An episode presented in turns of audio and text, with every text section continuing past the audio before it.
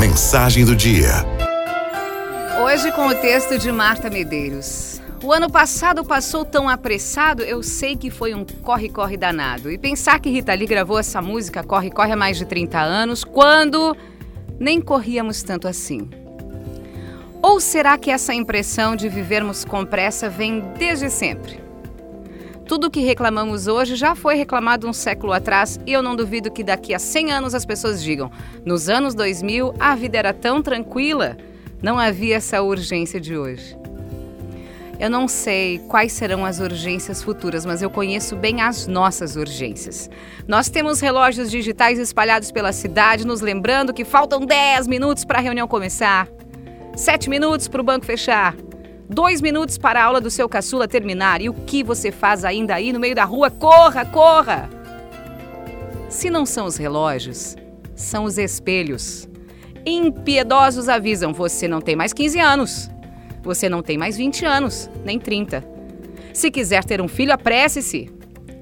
Não importa que ainda não tenha encontrado um amor estável. Arranje qualquer pessoa, mas simplesmente apresse-se. E o espelho segue avisando: você não tem mais trinta e cinco anos, nem quarenta, nem quarenta e cinco. O futuro está encolhendo à sua frente. O que você está fazendo aí parado no mesmo casamento, parado no mesmo emprego, parado em frente à T V? Reparou como todo mundo se diverte lá fora? Você não sabe que vai morrer um dia? Frases assim. Sim, nós sabemos que não somos eternos. Os telejornais não fazem outra coisa a não ser nos lembrar disso, mostrando cenas sortidas de violência e cultivando o nosso medo dia após dia. Ou então, são manuais de autoajuda, postagens das redes sociais que ordenam: aproveite o momento, aproveite a vida. E aproveitar a vida passou a ser sinônimo de algo que tem que ser feito emergencialmente, ou então você estará jogando a vida fora. Ah, pelo amor, calma, calma.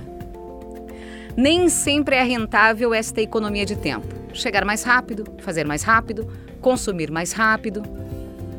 O que sobra afinal nas nossas mãos? Coisa nenhuma. Nem mesmo a lembrança do que foi realizado, só uma vaga sensação de um dever cumprido. Como se fôssemos soldados a serviço do calendário. O que valoriza as nossas ações não é a ansiedade, é a entrega. E entrega requer um certo relaxamento. Tempo para falar, tempo para ouvir, tempo para fazer, tempo para desfazer e fazer de novo até acertar. Tempo para si, tempo para o outro e tempo para o nada. Tempo para o nada. Fazer nada virou a tarefa mais angustiante para o ser humano esquizofrênico de hoje. Não é à toa que tem um bom número de pessoas que preferem não tirar férias.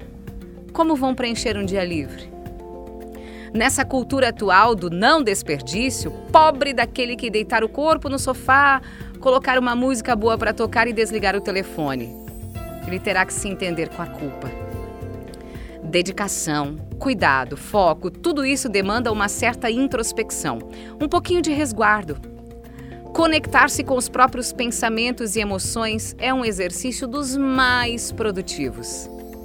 É quando a gente, em silêncio, encontra as respostas para as nossas inquietações e descobre os melhores caminhos para atingir os nossos objetivos. Pressa exige atenção para o lado de fora apenas. E o lado de dentro. Nesse corre-corre danado, talvez o que mais estejamos fazendo é justamente perder mais tempo. Arauto F M.